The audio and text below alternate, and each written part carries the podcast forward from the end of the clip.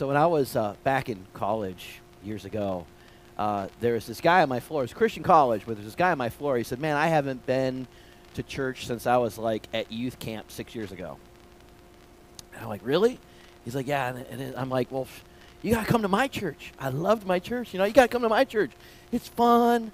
It's small. The people are weird, but actually, it's kind of like our church today, isn't it? You know, but but it's. I mean, I think you know you'll you'll really enjoy it. And so he's like, ah, I don't, yeah, I haven't been in so long. You know, it's not really my thing. I'm like, come on, you know, it's it's not your thing until you make it your thing. You know, so I, I convinced him and I bring him, and it's one of those days where it's like, you know, the uh, you know the the tech goes wrong. The worship team had to restart a song because they're all in the wrong key, and it was you know it was a guest pastor. You know, it wasn't even the the pastor who's usually there. You know, and it was it was just kind of. I remember thinking to myself, this of all the Sundays, God, why did it have to be this Sunday that my dorm mate decided to come with me to church? You know, and I'm just thinking, this is just awful, you know, and, and thankfully the espresso bar was working, and I thought, man, after the service is over, I'm going to make him a nice cup of coffee and redeem this day, you know, and, and uh, so, you know, they say amen. We're, we're kind of walking out of church. I'm like, hey, you want to get a coffee? He's like, no, no, I don't really like that coffee anyway. I'm, okay, fine, you know, and,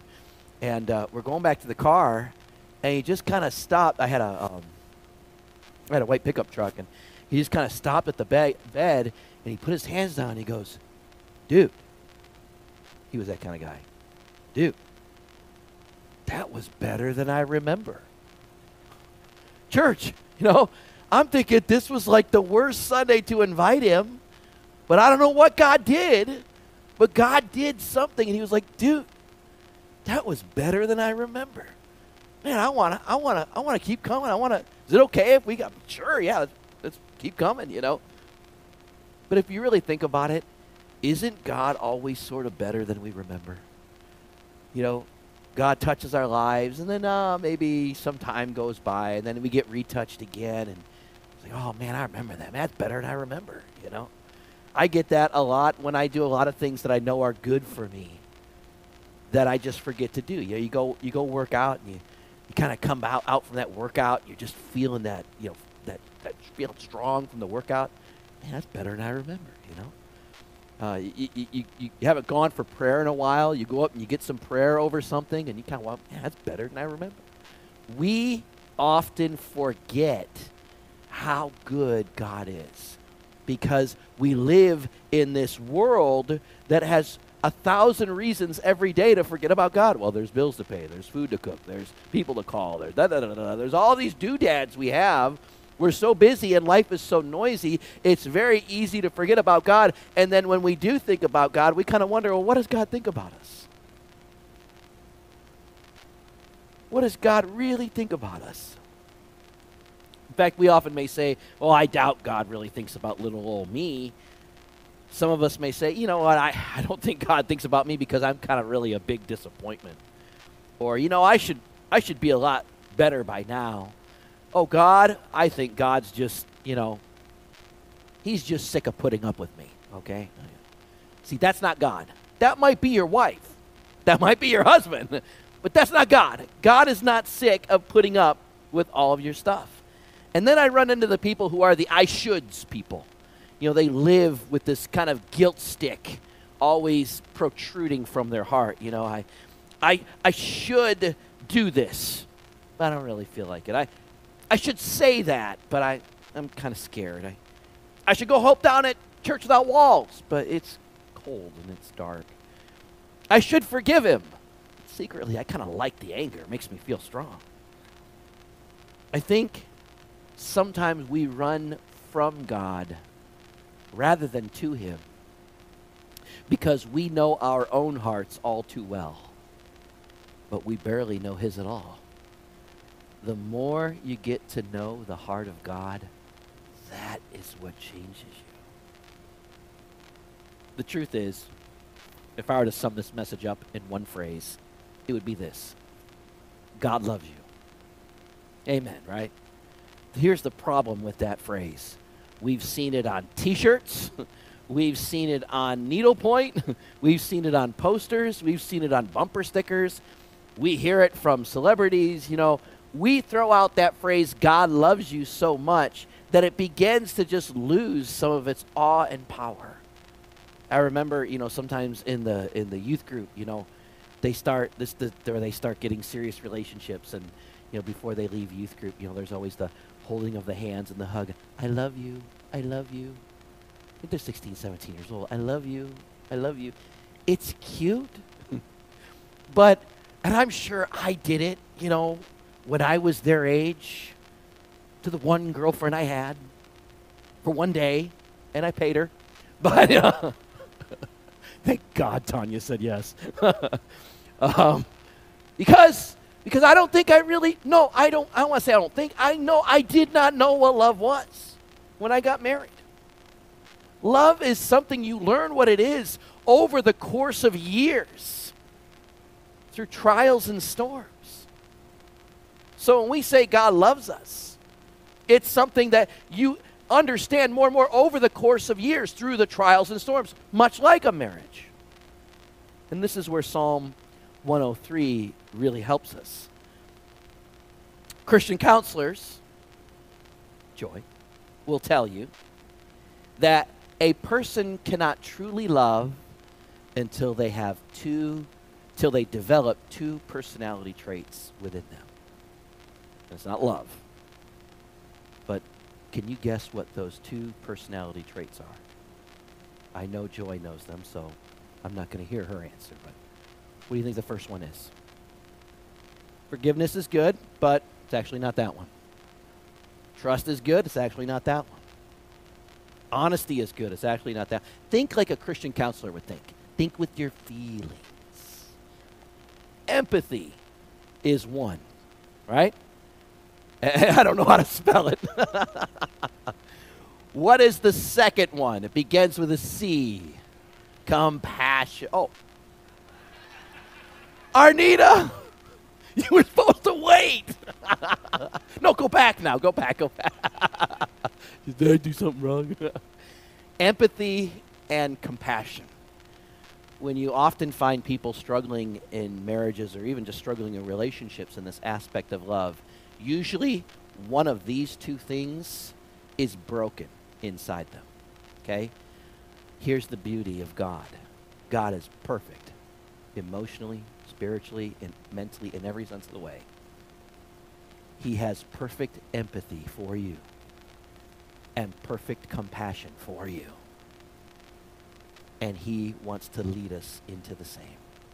And this is where we find Psalm 103 helping us to do that. So if you'll turn with me to Psalm 103, uh, we went through verses 1 through 5 last week. Now we're going to start with verse 6. And I'm going to do this a little different. I know a lot of times I'll read the passage and then kind of talk about it. We're going to go verse by verse because each one of these verses could actually be a sermon in and of itself. So we're going to uh, start with verses 6 and 7. And uh, my first point is this if you have a discussion sheet, you can go ahead and flip that over, and we'll begin filling that in. Uh, as we go through the verses, they will correspond to our application points. Uh, the first one is this number one, remember who God sides with. Remember who God sides with. Uh, verse 6 and 7 says this The Lord works righteousness and justice for all the oppressed. He made known his ways to Moses, his deeds to the people of Israel. The oppressed are simply the needy. The oppressed are the needy. In the Old Testament, it was specifically or especially referred to widows and orphans, uh, people of low income, and especially the enslaved, spiritually or physically enslaved. When we are tempted to put somebody in their place because we are strong and they are weak, God's, God's trying to say to you, you might want to think about that. You might want to be careful. You might end up fighting me. You catching it? All of us, I think, sometimes we have moments where you're like, you know what? I'm bigger, I'm stronger, I'm smarter. I'm going to squash that person like a bug. And God's saying, be careful. Be careful. That's not why I made you strong. That's not why I made you smart. That's not why I blessed you financially. Be careful. Because God totally loves you and God can totally side against you at the same time.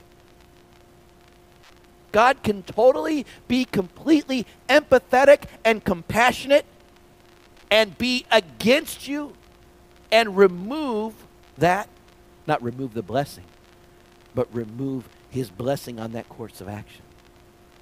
Because God sides with the humble and not the proud. God sides with those who, who join him in his alleviation of oppression over the needy and the weak and the enslaved. So be careful never to put yourself in a position where God moves to balance the scales of justice against you. God can move against you and love you completely at the same time. This isn't the most perfect example, but for quite a few years, I fed a homeless person outside of the McDonald's. I know that says I probably had too much McDonald's. Let's leave that aside. Okay, let's not focus on how many times Pastor Tom went to McDonald's, all right? It's cheap and it's quick. But there was, and I think many of you who, who if you were to like tell the truth and shame the devil, you went to the same McDonald's, right? The one over here on Coffee and Hageman. And over there on the back end or the street end, Hageman end of 99, uh, 99 Hageman, there was the 99 cent store was kind of a homeless group, a campment. Yeah, I'm not sure, hangout. Yeah, and and and so I would always, you know, if I was buying something, I always, yeah, can you get me, you know, a couple more cheeseburgers or whatever, and you know, and of course, as I turned left, I'd have to hand them to one of my kids, roll down the window, and they would hand the food to the people. If there were no cars behind me, I'd try to have a little bit of conversation. If there was a car behind me, I'd say, I'm sorry, I got to go. And one time, I remember, you know, my son was like, Dad, why do you always do that? Why you always, you know, buying them? Is that just kind of to be nice or whatever that? And I said, you know, maybe, maybe it's some of that. I told my boys, I said, you know, we're not qualified to be anybody's judge. And every time I pull through, I see people who look kind of hungry. So I feed them. If they didn't look hungry, I wouldn't feed them.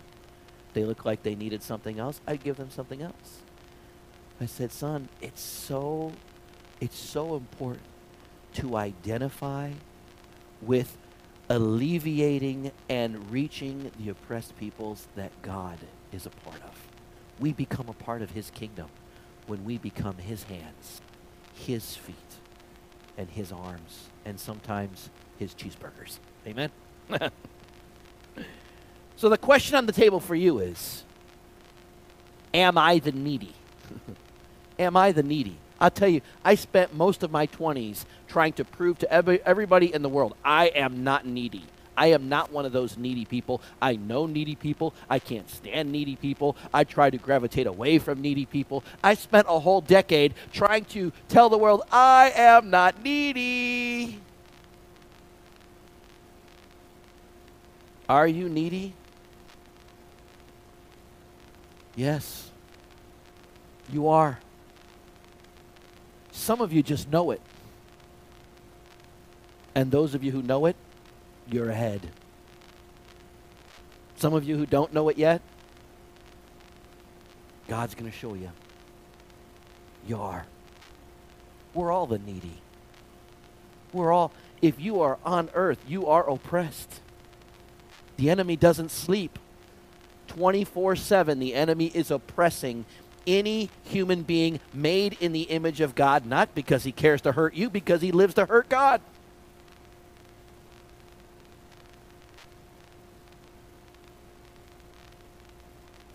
So God turns around and says, My heart is toward all who are oppressed, which covers everybody on earth. And he also doesn't want us to turn around and oppress others. Amen. Amen. Number two. God is more ready to forgive than we are to be forgiven. I know it's kind of funny, but actually, the number one thing that I encounter as a pastor when I'm trying to lead somebody to Christ is they don't feel worthy of Jesus' forgiveness. When they finally come to believe in God, when they finally come, the Holy Spirit's turned the light on. They're like, Yes, it's all true. I believe in Jesus. I believe in the cross. I know I need Him. I'm not worthy of Him. Like, come on. Didn't I explain this right? You know, I mean, you, you're not worth, yet none of us are worthy of Him. It just goes to show that God is far more ready to forgive often than we are to be forgiven. When we forget to pray, He still feeds us. When we forget to give thanks, He still gives us restful sleep. When we idle in sin, He doesn't take the Holy Spirit from us. We sin with the Holy Spirit firmly intact in here. That's why we don't sin easy when we refuse to give. when we refuse to give, he keeps on giving still. I've had people ask me, Pastor Tom, like, will God work against me financially if I don't give? I said, ah, I don't know. I don't think so. That's not God's heart. He's not like that. He loves you. He's going to give to you. But doesn't that make you all the more want to give and support his kingdom? give to a God who would give to you even if you never gave him a thing. When we disappoint ourselves and others, God still calls us his children. In fact, God even blesses us when we don't believe in him. A popular atheist believer, a, a popular atheist leader uh, by the name of Christopher Hitchens, he wrote a book that was called God is Not Great How Religion Poisons Everything and he sold a lot of, lot of copies. Uh, the book is clever, it's witty, it's widely read. He has a lot of quick comebacks, and he's committed to debunking religion of every type, and even more committed to the concept that worshiping God is naive. Worshiping God, he's acted this way for years, trying to make everyone who believes in God or believes in Jesus to make them feel foolish and stupid and you can literally say he's made a career out of it. But instead of crushing him like an empty eggshell, the Lord still feeds him and nourishes him, gives him health and love, and so far, a long life. You see, God is not intimidated by Mr. Hitchens. In fact, God is simply more ready to forgive Mr. Hitchens than Mr. Hitchens is ready to be forgiven. Amen. Number three, thank God for this one. God keeps no record of wrongs. I apologize, I didn't read the verse uh, from verse 2, uh, point 2, but it was there. I'm sure you read it. Point 3, we will read it. I think this is awesome. No, it's fine. All of you can read, right? If you can't read, come after the sermon and I'll read it for you. I think you can all read. uh, let's read here verses 11 and 12. This is cool. For as high as the heavens are above the earth, so great is his love for those who fear him. As far as the east is from the west, so far has he removed our transgressions from us. Amen to that. Astronomers will tell us that the farthest known light source that we can document is 10 billion light years away. And it's most likely something called a quasar. I have no clue what that is. If you do, you can tell me after the message. But it would take that light has takes 10 it would take 10 billion years traveling at the speed of light to arrive at the earth. I think God created the light already there, but we can go into creation in another another time but I do want to show the vastness of this. By contrast, our nearest star, the next our sun is a star, right? The next sun is only 4 light years away. Only 4 light years away. And uh, remember, light travels at 183,000 miles per second. 183,000 miles per second. It takes the light from the sun 8 minutes to reach Earth. So it's it's it that's fast, all right? Scientists are working on. They have. They've just come up with designs, and they're going to begin employ. They're going to build it in outer space, actually, a nuclear ion fusion rocket, which means it would go. It would roughly go for the length of the nuclear fuel, which is about 25,000 years. Okay, so for 25,000 years, this rocket would have fuel. Here's the problem. At our current technology, to reach our closest star, it would take 81,000 years for any of the technology we possess to be able to get to the next star. I mean, we, we you, you just it's it's an impossibility at this point. I mean, really, it really is when you think about it. What this psalm is saying is this: God's love is greater, larger, deeper, longer, broader, and bigger in all dimensions than the universe itself. When you have ran as far from God as you can go, look up because God's love is still going and it's ahead of you. You will never reach the end of it. That's what that's what David's really trying to say. You will never reach, never, ever, ever. Even if you could hit that quasar, God's love is still further still. Now, let's suppose you want to go east, east, right? East. I'm a little turned around. East. Okay, thank you. East, so that if you go east enough, you'll finally hit west, right?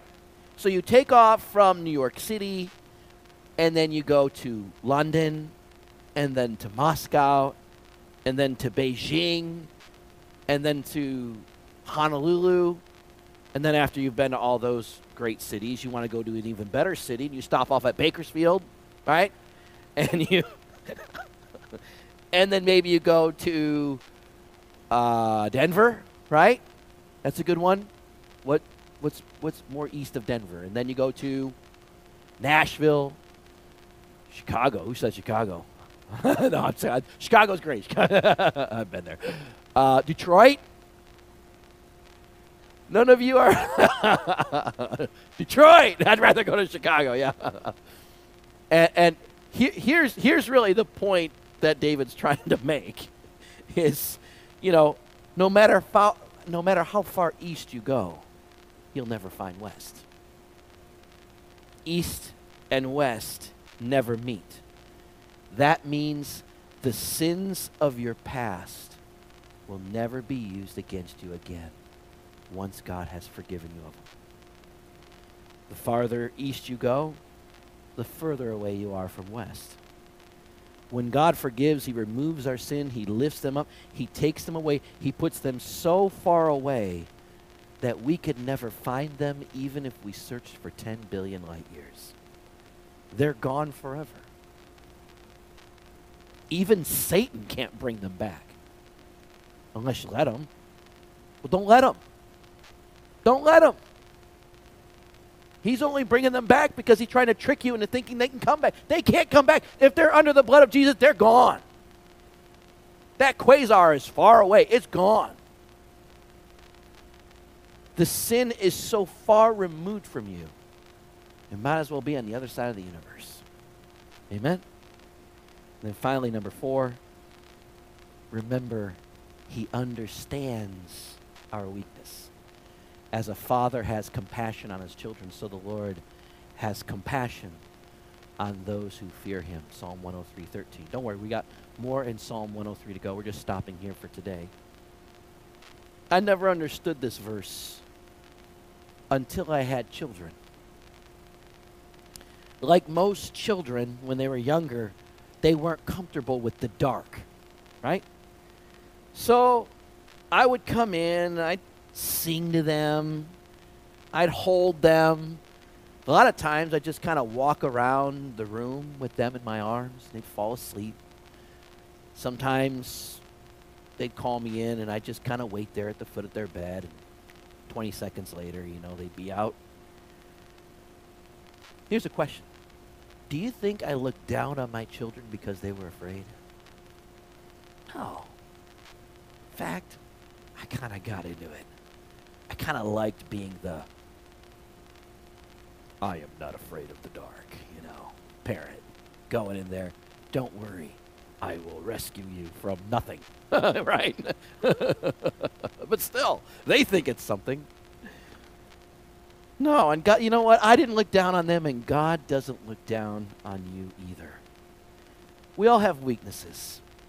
Struggling with fear and lust and pride. God understands. I'm not saying He gives us license to sin, I'm saying He understands when we fail. He knows the difference between the sins of weakness and the sins of rebellion. You know, when we stumble in weakness, whether it's a pride or a lust, or particularly a fear, we all have those weird fears. Then you got that verse come to you, but God did not give me a spirit of fear. I know I shouldn't be afraid, but God, I am. God says, I understand. I'm going to move you out of this, but I don't look down on you because you're in it. Let me come in and bring you out of the dark and into the light. To close, I have a story from one of the bloggers. I read lots of Christian blogs, lots of pastors' blogs.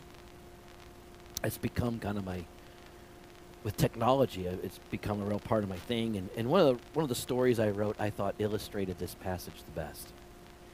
It's a story by a pastor called Pastor Pritchard. I think his first name is either Ray or Rich or something like that. He's one of the main bloggers I read. And he said, you know, when our son Mark was a young child, Pastor Ray Pritchard, I have it written here. When our son Mark was a young child, he developed an ear infection that would not go away. So, after trying antibiotics for a time, our family physician said, I've done all I can do. He's going to need to go see a specialist. So, he referred us to the specialist, a highly respected one in Dallas, Texas. And after the specialist examined him carefully, he announced in front of us and in front of our son Mark that he was going to have to have tubes put in his ears. Has anybody ever had that happen? They have tubes. Oh, a lot of you have. Okay, yeah. This is a bit common, huh? He had to have tubes put in his ears to prevent further scarring from the ear infection. Now, even though the operation is fairly quick and fairly simple, he saw the look of horror on little Mark's eyes. And the specialist could definitely see that the boy was terrified to have tubes put in his ears with no explanation of what that process might have been. And so, as he took the parents out to the waiting room, and he could see the boy there kind of clutching his parents' ha- hands, not wanting to be released to the hands of this person who was going to injure him, so he thought. The doctor started smiling and laughing, and he bent down. He said, Mark, have you ever gone for a piggyback ride? Mark said, Oh, I love piggyback rides. He goes, You ever get one from a doctor before? He goes, No, I've never gotten one from a doctor before. He goes, Doctors give the best piggyback rides. They do? He goes, Climb on and let's see. And in that waiting room, he let that boy climb onto his back. And he's running around with this boy on his back. He's got other patients, other clients, respectable folk, and he's running around his lobby with this boy on his back, and the boy is laughing. And he looks back, he says, Mark, are you ready? You ready to do this? You ready to go get your ears fixed? Because you see, that's what Jesus does for us. In the moments when we need him to, like that doctor, he puts us on his back and he starts running around with us. Hardest part is you don't know when. I know we can't see him. I know we can't always feel it. I can tell you right now, one day you're going to watch a videotape. You're going to realize the pitfalls you never fell into. You're going to realize all the incredible ways God did save you. And when you look at that tape, you'll see one thing, and you'll see one thing very clear you were on his back and he was carrying you through the whole time. The great physician knows our weakness and he understands our fears. And when we can't go on, he carries us on his back. Bow your heads, let's pray. Worship team, come on forward. Before we close this morning, I'd like to give just a very simple invitation. And the first one is this. If you've never you've never accepted Christ, truly accepted him into your heart,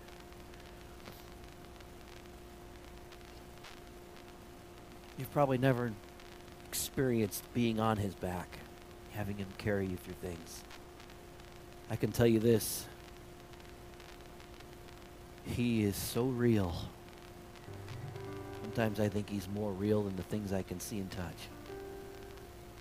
Jesus is real. He really died, and he really died for you. He offers himself to you. But you got to drop what's in your hands and reach out and take it. Jesus forces himself on no one. He'll let you go your whole life without him if that's what you want. But why would you want that? He is the best friend you'll ever have. And so, with your heads bowed and your eyes closed,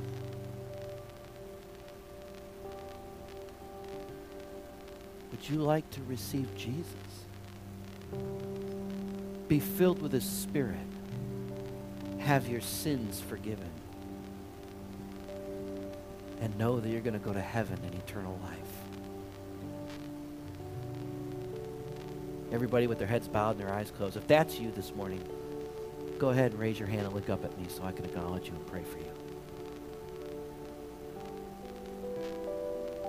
Amen. Amen.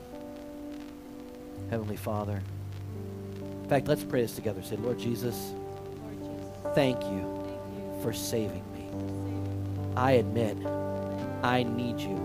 And I believe that Jesus Christ is Lord to the glory of God the Father. I confess my sins to you, and I make you my Lord and my Savior, Jesus Christ. And I receive unto myself the Holy Spirit that I may be sanctified by your truth, guided by your wisdom. In Jesus' name, amen.